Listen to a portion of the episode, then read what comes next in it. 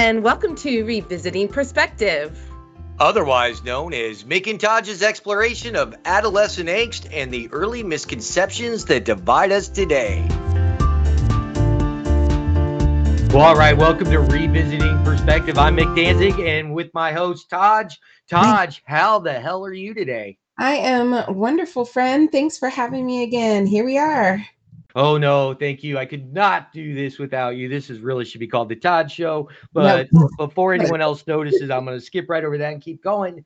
Yep. Usually, you and I like to kind of catch up and do a little quote unquote coffee talk at the very beginning. Mm-hmm. But I think we're going to have we have a potentially loaded and lengthy topic today.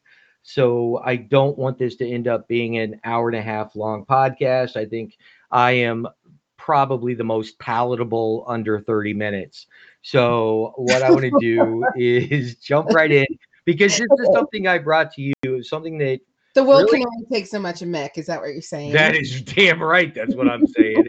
I was watching a, a, television with a friend not too long ago, and there was a commercial on, and I didn't really, I was kind of paying attention. All of a sudden, the person with me made a comment that kind of caught me off guard and then kind of really, really got under my skin. Hmm. And what they said, and they they didn't say it with any sort of disgust or hate or strong irritants, but they just turned and said, you know, are there any commercials left where it's just a white heterosexual couple? What?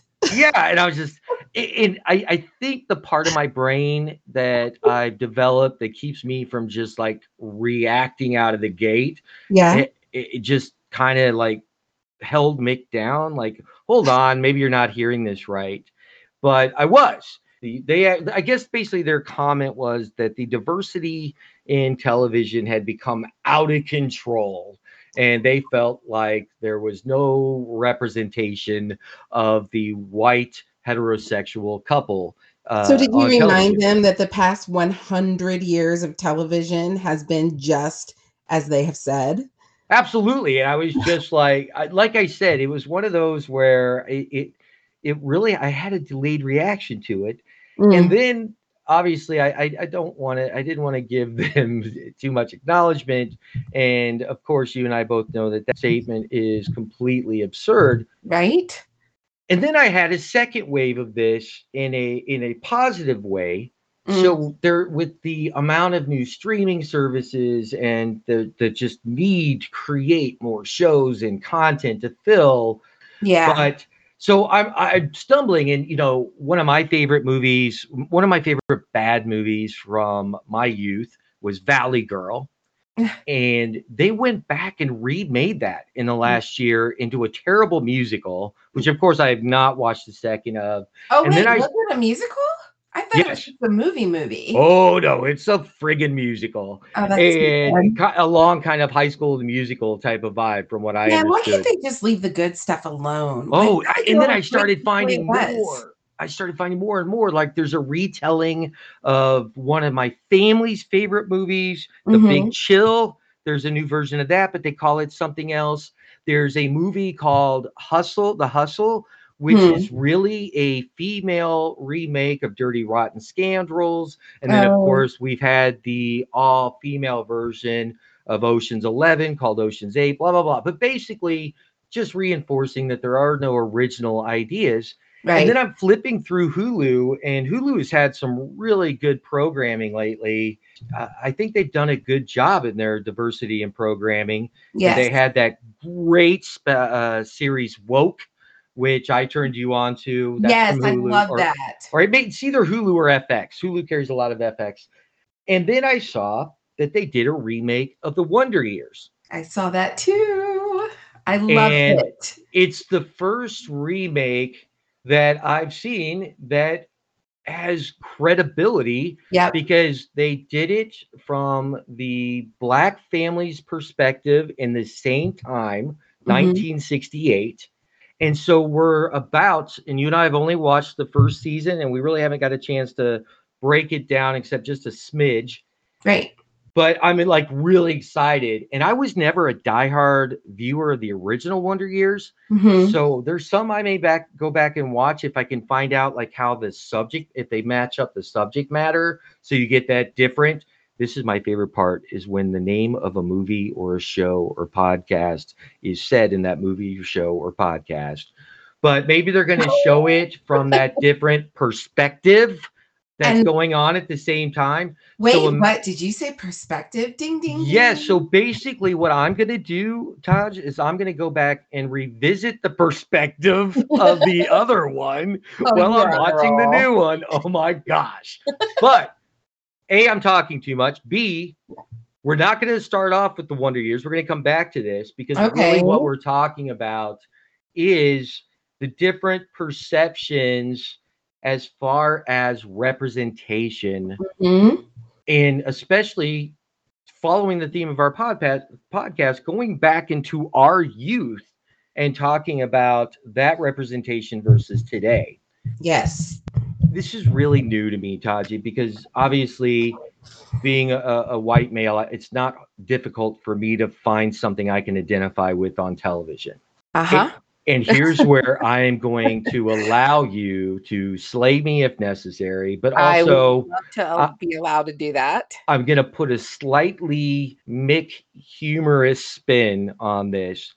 The closest thing I could even relate to as far as having the lack of uh, representation or someone you can identify with in media. When I was in high school, I was a skater boy and you couldn't you never found skateboarding on TV back then. It wasn't popular and mainstream like it is today. And same thing, I listened to punk rock and underground music. Whenever the suicidal tendencies were on MTV, people would be like, "Hey, did you see that video? Oh my god, a punk rock video with skateboarding was on MTV." Or when skateboarding started become more popular and you'd see skaters in shows, I'd be like, "No way, that's so cool." And mm-hmm. that was just such a small part of who I was. But I got so excited when I, I found something that represented what was really the the lead of my life at that time. That's as close as I can come to relating to not feeling represented. So that's my smidgy little oh my gosh, poor Mick take on it. So why don't you slap me upside the head with some yeah. reality and some truth, Taj? So let's try to be a black girl growing up in the 70s and the 80s. And, you know, even I, I remember when we were little, um, we used to play with strawberry shortcake. Like, I mm-hmm. don't know if you remember those dolls, but all of it. My sister, my sister's a little closer to your age, and I remember those dogs. And didn't you scratch them and they smelled like yeah, they smelled whatever they great, were, you know, whatever. But the thing is, is that all of the dolls were white, right? Even my baby dolls were white. Like my pretty, I think I had a pretty cut and grow, and she actually was a black doll. But I mean, that wasn't until I was older that I had a black doll of any sort. And then I would say that the world relented, like Mattel relented and we're like, all right, fine, we'll give you a black Barbie doll. Here you go. And she was beautiful, but she was just one representation of a color. But I was really excited. My mom, when I uh, graduated from college, bought me a teacher Barbie, and it's actually sitting on top of my desk at work. And I was so excited to see a Barbie doll that kind of sort of, I mean, she had Beyonce hair, but mm-hmm. and she has Beyonce hair, but you know, she she looks like me. And that that was really hard growing up because all of the dolls when we were growing up were blue-eyed and blonde-haired. And I had a lot of friends because we grew up in suburban suburbanite or suburban we are suburbanites and you grew up in suburbia in a yeah, in the white Midwest, though. I mean, you're talking you weren't in the Ain't city. nobody gonna have a black, you know, black doll. And if they did, it was like the same color doll. Like they just stamped them out. Expected all black girls to relate to these dolls, and I hated that a little bit growing up because I wanted all you saw were blonde hair, blue eyed dolls, and that was what was revered. And even the brown haired, the br- brunette doll, not revered. The blonde hair, blue eyed doll was what I had growing up. And so growing up and and getting older and seeing myself represented in other things, that was a big deal. Now, let me ask you this. What were the television shows that you first noticed that you actually enjoyed that had families of color or mixed race and things like that? Was there one that any particular show or yeah. even commercials that you identified with? Hands down, the Cosbys in the 80s. Um, and I know that the Cosbys, you know, obviously it has some issues, but really, you saw Dr. Huxtable and you saw attorney at law, Mrs. Huxtable, you know, and you saw this affluent black family being represented, I was kind of blown away by that. You know, we we had a course at our high school some really successful families um, of color, but you just didn't see it very often. And finally, I was like, wow, there's there's a mother and a father, right? Which is disappointing that I'm even having to point that out like a mother and a father living with one another. And that's why I like the Wonder Years. Well, well the fact that you got to see a non-broken home. Right? Right. Yeah, because that was the that was the narrative all of those years. You know, if you think about um good times, right? The dad passed away because, you know, the main character decided to leave the show, but then she's a single mom raising kids and people are like oh of course that's you know the narrative of black people and it's just not there. So the cosbys anyway were the representation that i remember and i was really excited about that. It, it, it took a movement. So the cosby show wasn't until 84 which is okay. great for you because that's a key, a key time in you growing up. Yeah i was and 10 yeah. so at least you finally you know you didn't have to wait longer like a lot of people because before cosby to me, it seemed like there was almost representation with an asterisk. What I mean by that is very good. Yes, they were that there was representation. It was done realistically. It was never really a main character, and this person didn't have any flaws, and they were actually an upstanding citizen. Mm-hmm.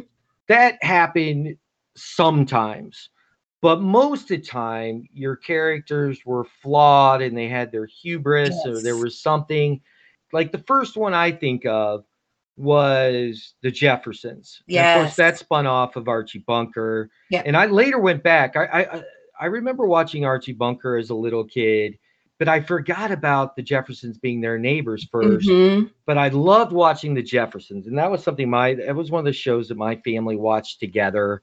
We did, every, you know, once a week, and that was that was mm-hmm. a show.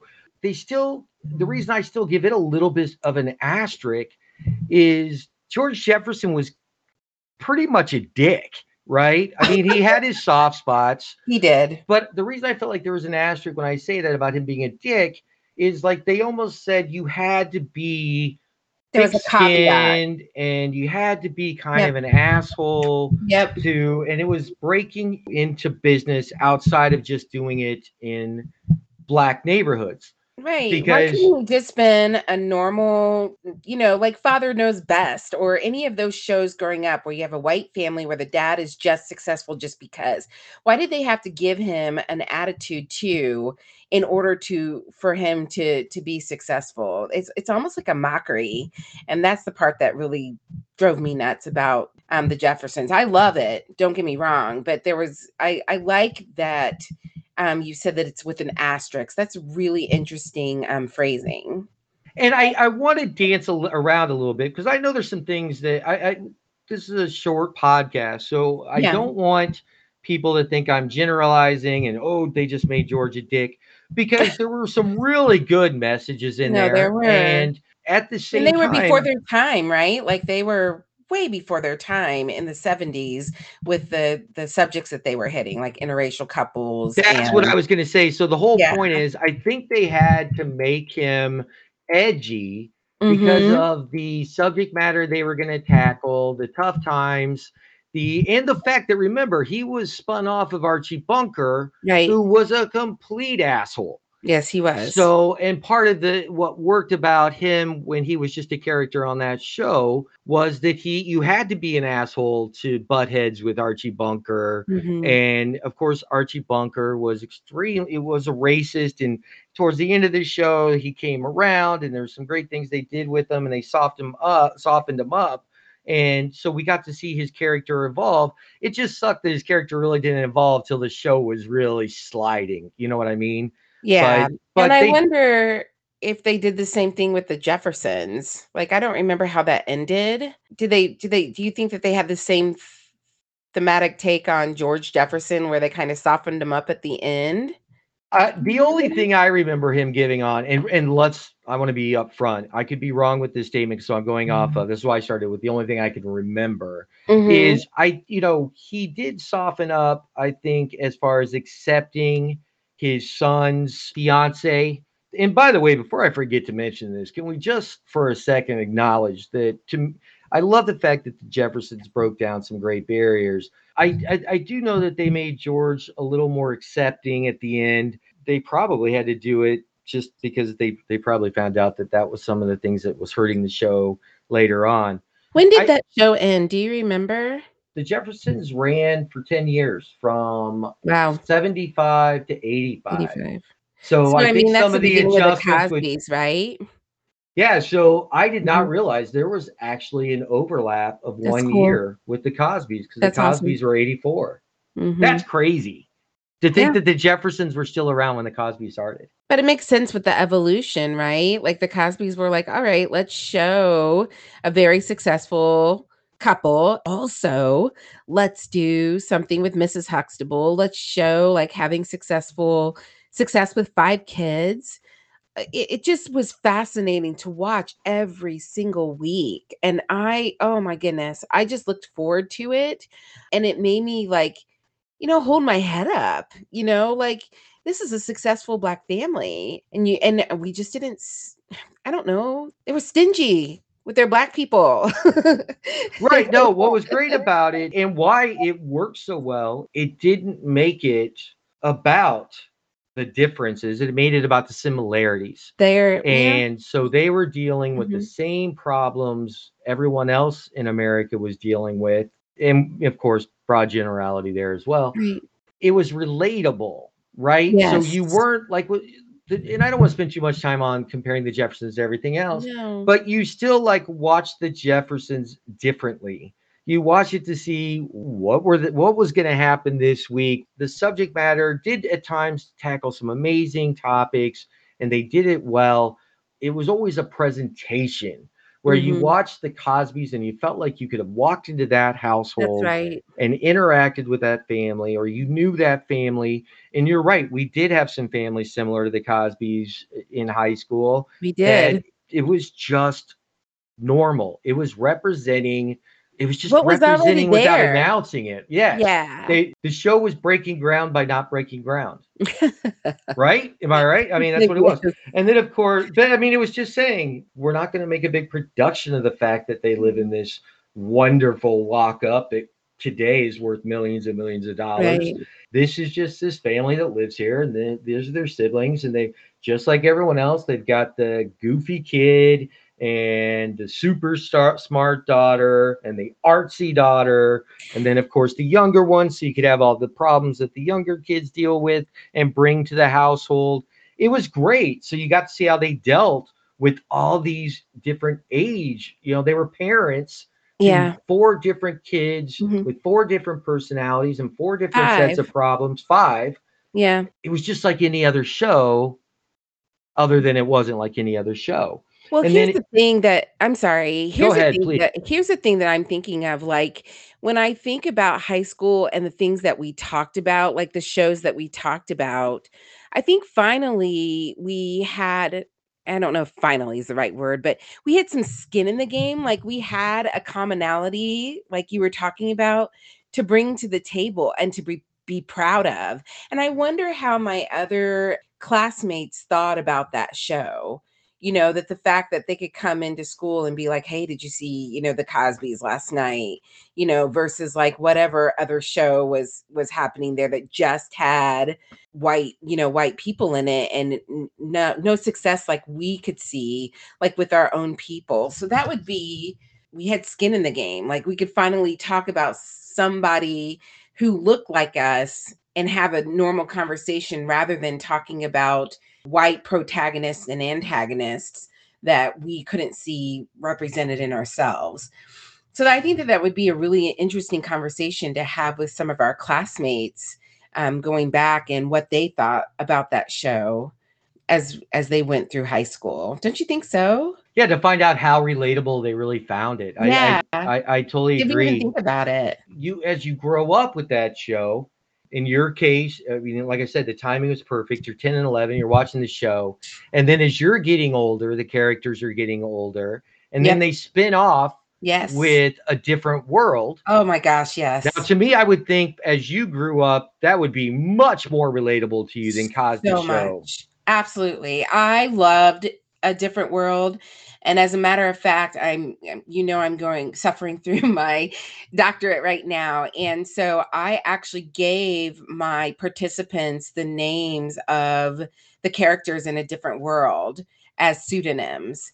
First of all, I, and I'm going to be really honest here, and I hope that people are like, girl, bye. But the black colleges that people went to like i had no idea that that was even an option truly. Like uh, my my whole path mick was to go to iu right? In seventh Right. grade they won the men's basketball finals and i was like i'm going to go to iu and i want to be a doctor which you know i never was a doctor.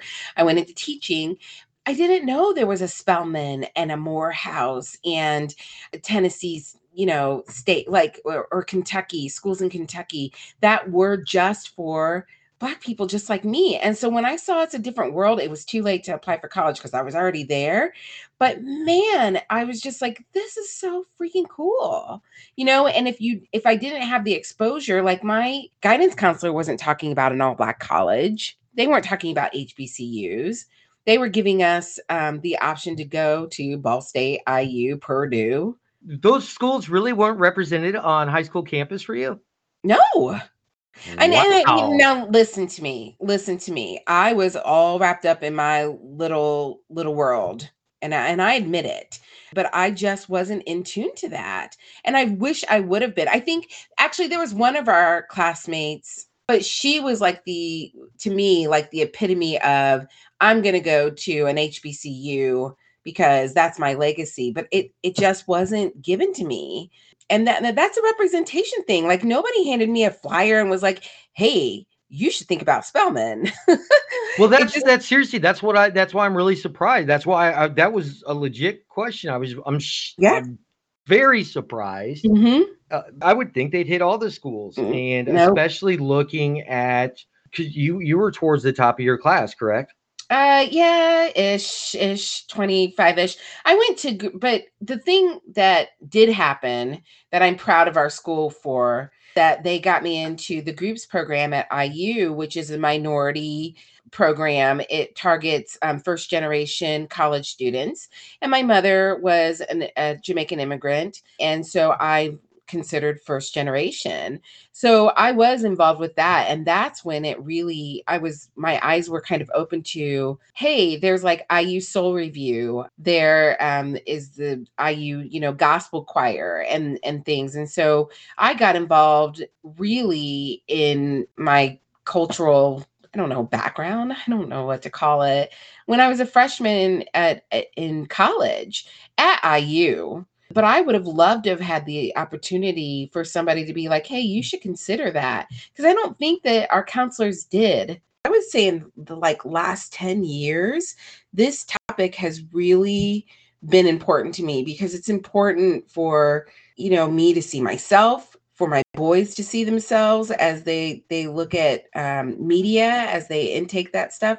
It just is. The way I become aware of things is almost comical because I stumble across things. It, it- but then I, when I when something catches my ear or my Mhm. eye, and I don't want to take away from what's going on at the time, I'll go do my own research, or I'll really think about it, or I'll reach out and ask people I know that are you know more qualified Yeah. I'm on an, a human resources podcast, so we talk about inclusion a lot and diversity. Where I really saw the representation piece and understood it, of all places, or there is a docu series called "The Console Wars." Tecmo Bowl. Yes. Most males my age, the old Tecmo Bowl game was one of the greatest inventions of all time because it really came out right when we were in in college and guys would drink beers and play this Tecmo Bowl. Right. there's some there's some tricks like Bo Jackson. If you play Bo Jackson in, for the Oakland Raiders, you can easily make Bo run like rush for 500 yards. But as they're talking about the sports games and how they evolved with Nintendo and the other game consoles, one of the programmers who was black, he was explaining that back then the way the the programming worked you couldn't have the players had to be all one color. So for the first few years they were white, and then one year they decided to make the football players black. And he was like, "Oh my god, for the first time Yes. ever, hmm I felt like I was being represented in a video game." yeah. And the fact that the video game was allowed to last as long as it did with all white players is ridiculous to me. But well, it's he- ridiculous to you now. You didn't think about it then, right?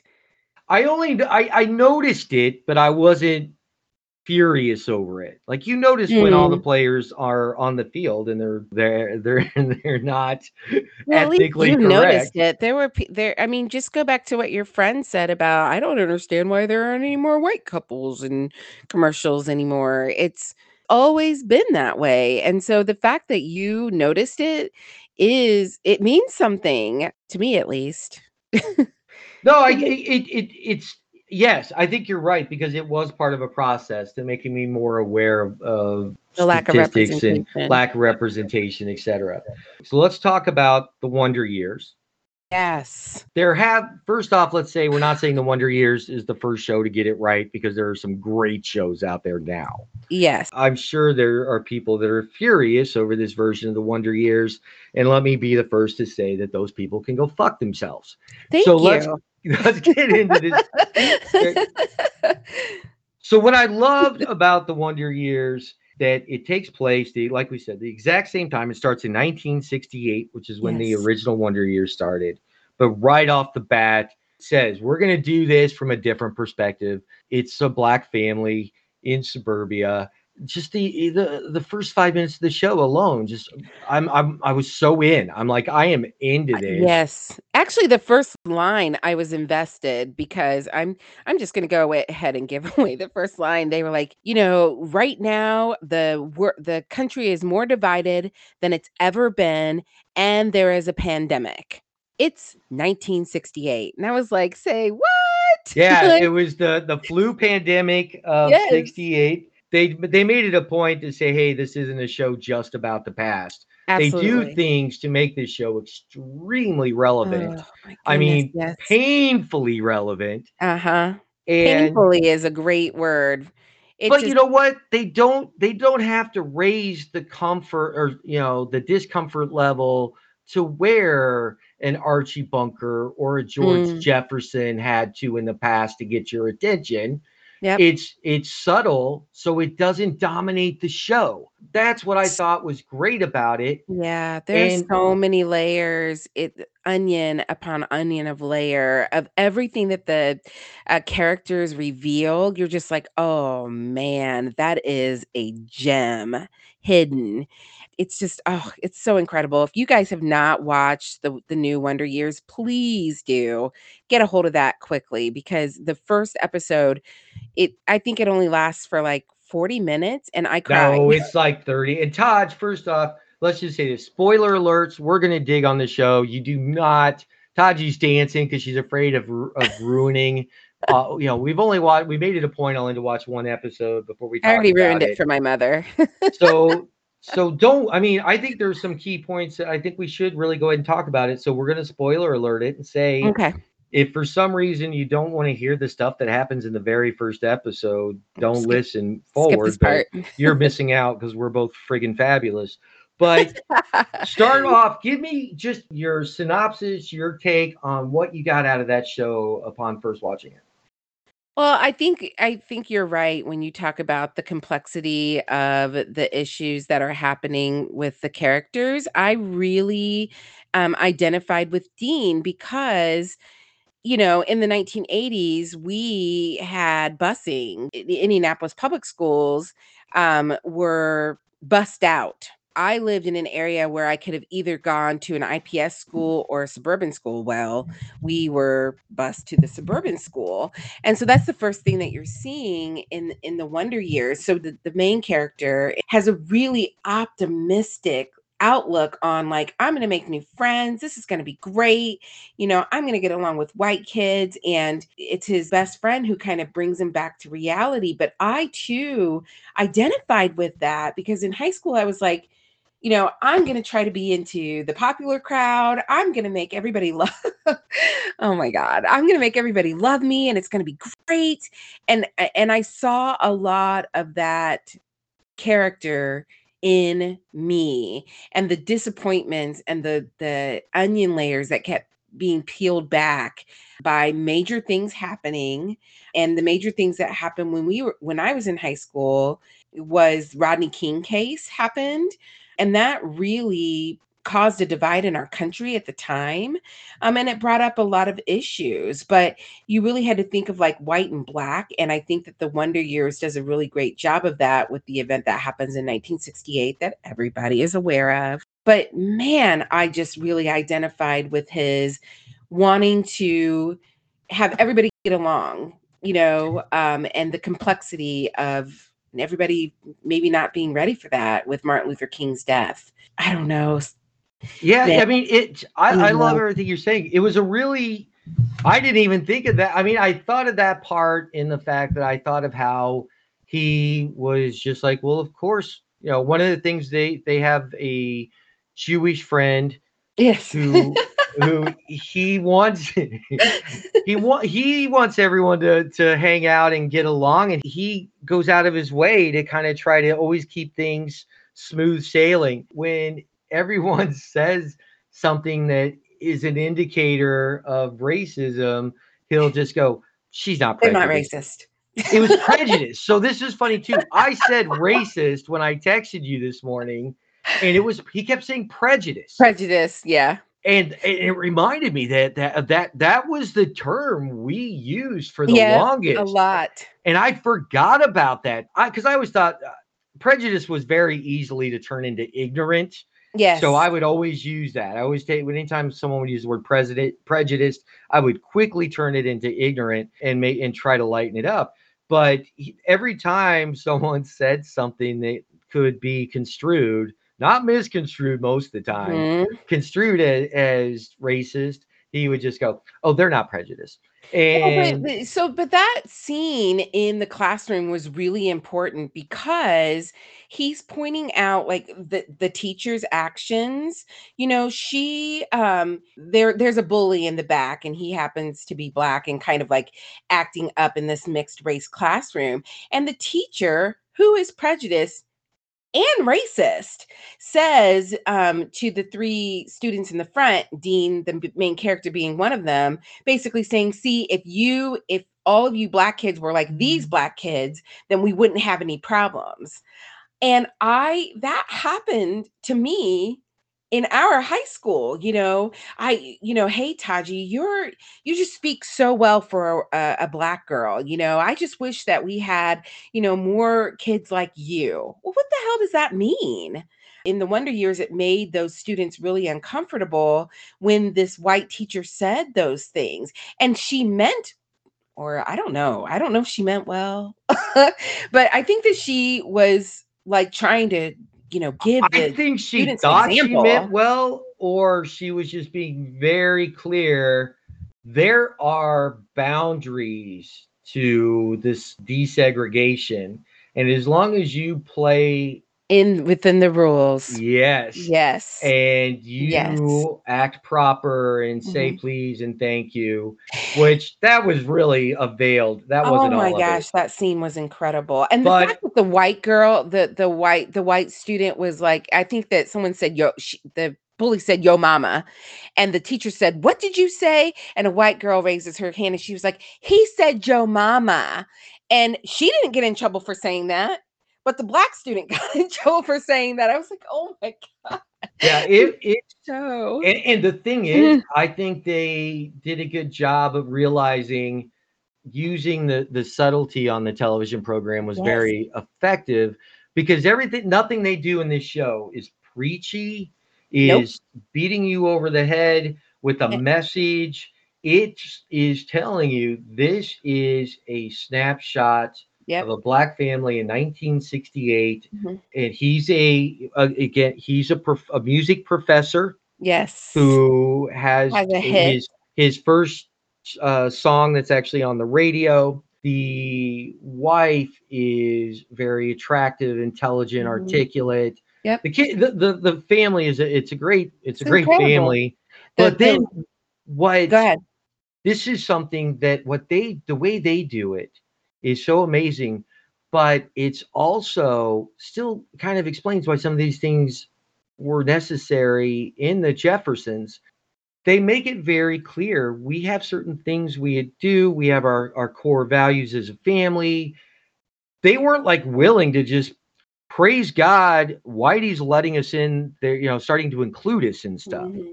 they wanted well, they wanted keep, they didn't even want to be a part of that world right? Like, they wanted to still contribute they just wanted to not be harassed or they right. wanted to feel equal but they still wanted to spend the money at the black owned companies in the mm-hmm. neighborhood. Right. And so the boys, their on an all black uh, little league team and they want to play the all white team right. because they're Jewish friends on it. Right. And the black parents weren't or the coach weren't really jazzed. It. They're like, why would you want to do that? They were like, right. that's but I think that's so fair. And I think it's done right with the show yeah. Because why should they snap at a chance to do that? Mm-hmm. Why be like me if I said, "Hey, I can meet you for lunch, but I can only do lunch two two thirty in the afternoon at the furthest possible place for you, but at least you'll get to have lunch with me." You know, I mean, seriously. like you're some commodity or something like that. And that's what it was. But it was that's like, what it was. It was like blessed we are graciously and the, and the black parents were like, uh like we've got this. Like we, this is all us over here. Thank you very much. We don't need any help from anybody. And yes, it, of course, it was important to be a part of a community, a part of a larger community. After all, that was what the movement was all about in 1960s.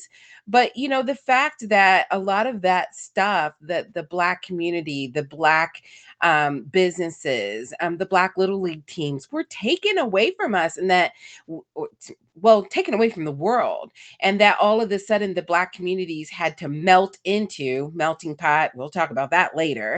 Melt into white worlds. That's problematic and and caused its own problems too so eh, I don't know. This show just has so many onion layers. As a matter of fact, I'm going to go back and watch the first episode because I feel like I'm missing things. And it is a it's a coming of age. It's coming into puberty. It's coming into your own. It's recognizing your color. It's recognizing your community and what you've gained and what you have lost.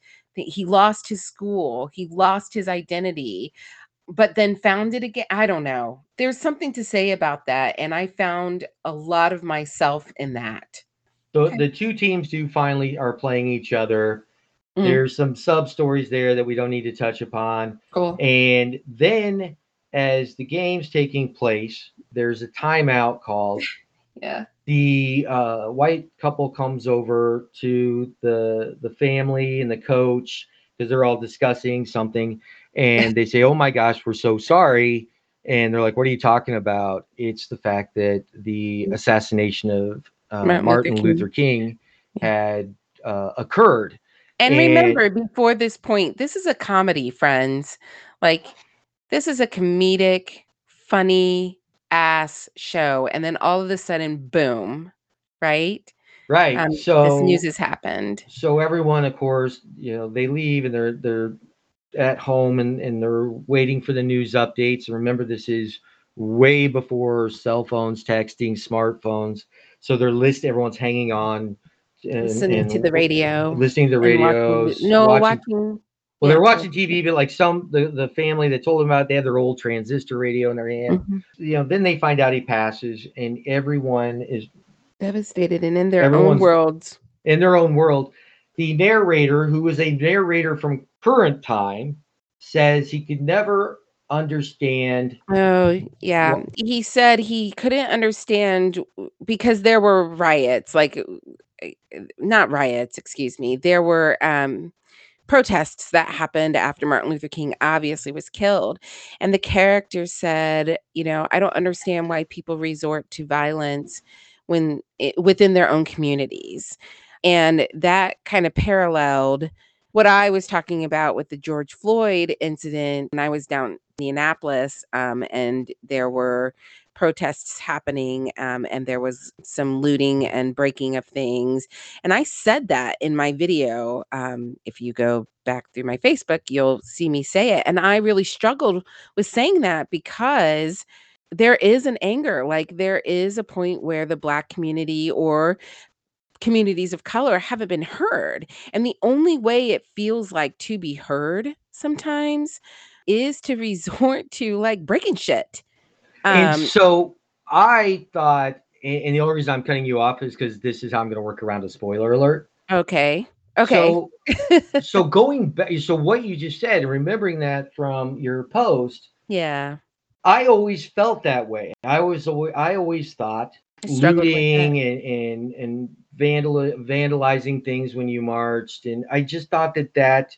took away from the message. And I was one Yep. of those people that would say that, like, please quit breaking things, and people will listen.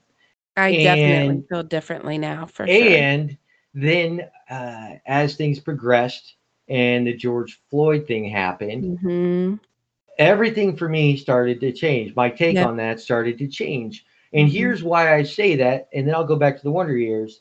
I never understood Colin Kaepernick until Floyd. Forget about the, the the actual kneeling the first time because all he was doing was trying to make awareness, just the brutalness of Brutality the of- police, yeah, uh, uh, of the police. police force Mhm. everywhere. Yes. But then it became something much bigger because of the pushback it Mhm. received. And then, you know, who's going to support Kaepernick, who's not. And so that became the story to me because I Yeah. never got the first story. And I've, I've done things for causes to point out some of these things, but I still didn't get it. And then it took George Floyd for me to Mhm. say, well, Kaepernick did what we're saying pe- that people should do, that they should protest and bring awareness That's and right. it didn't work. Yep. It sure So- enough didn't. So I, I, you know, it took the exposure of George.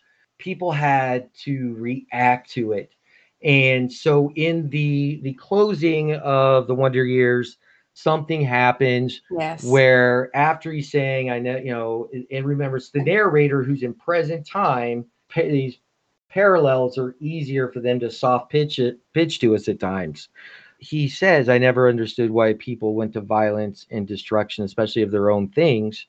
And then when the main character sees something that breaks his heart and and angers him at the same time, yes. he picks up a rock and throws it through a window of the now ab- abandoned level. school. The school's abandoned. He wasn't he wasn't even breaking any property of anything that was open.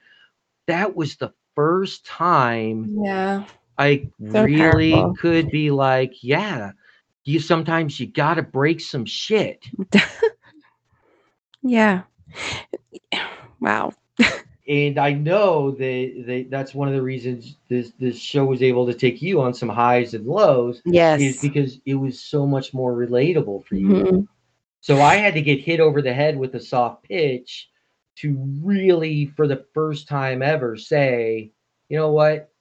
Fucking sometimes you do have to break some Yeah. shit. I get it. I, I'm, Yep. I'm okay with that. You know, there are ways to use that with pair it with other tools and to get your desired results or at least get to the next level. Yeah. But I, it- How it- else will people listen to you? Like if you don't if you if you're not loud enough. I mean, I I I think that Colin Kaepernick was so loud that it just it shattered, you know, our country obviously, but he went through it the way that people say that he should, you know, like um with a, like kind of like a peaceful protest and it was a peaceful protest and yet people sent dogs after him, right? Like not real dogs like the 1960s, but those were peaceful protests and the dogs were released on him. Well, he lost his job and he, you know, was the pariah of our country and probably still is in in a lot of ways. And and that's heartbreaking that you know, he did the right thing and then we turn around and resort to violence and then people call that savage and inhumane and ridiculous. But how are we going to get people to listen to us then if we do, if we don't have a way to express ourselves? Like what the hell is it? Like which way do you want it? And that was the amazing part of this story of, you know, this last part of the Wonder Years that really just struck me and I cried. I mean, I haven't seen a show in a long time that can make you cry in the first episode and like really be reflective and and think about that. But the th- cool thing is is that it it's just a message that reverberates through time. The 60s, us in the 80s, you know what I mean, growing up, now in the 2000s where we're divided again. I don't know, it'll just keep going, won't it? Well, what I think what I got out of this as well, and you talk about the layers, you know, I love that you've used that analogy through this episode because those the layers you've talked about of messages of shows we we always tend to forget that it's the same thing with people that we do all have these layers and these mm. different mm. things that are important and true to us and what i really got out of that ending and when he throws the rock and breaks the window mm-hmm. He does it because he's hurting so badly yes the other message I think that could be taken from that is it, destruction is almost never the answer. And up until today, I probably would have said never the answer. What would you rather see take place? Someone throw a rock and break a window? Right. Or take that pain, that hatred, that betrayal, and take it out on another human being with violence and hurting them or killing mm-hmm. them. So I do believe that especially males get to a point where sometimes they do have to break some shit. And maybe everyone gets to that point. No, I think everyone gets there. Yeah. I do think that we're we're wired a little differently at times. If we're going to get the violence to slow down, and you know, there's so many cities and states that are setting homicide records this year Mm. Maybe it's maybe we got to find some place or put some places together where we can find people that are hurting that can actually do some good by yep. breaking some things. Let's go into some neighborhoods. Let's tear down some of these old unoccupied buildings. Let's give some of these kids some sledgehammers and let them do some good while they get that hurt out and maybe that's something rebuild. Yeah. The rebuilding part's the important part too, because then in the rebuilding, you're remembering why you destroyed in the first place. And that that is a community effort, you know, to come together and and build something amazing out of the destruction. You know, what's amazing about that is one of the best pieces of parenting I've ever seen I knew someone whose kids played baseball in the neighborhood all the time. Every time they broke a window, instead of just paying to get the window fixed, they would go and help them install it or watch them install it. Mm-hmm. So they were part of the fixing process. of something they broke, yeah. part of the process.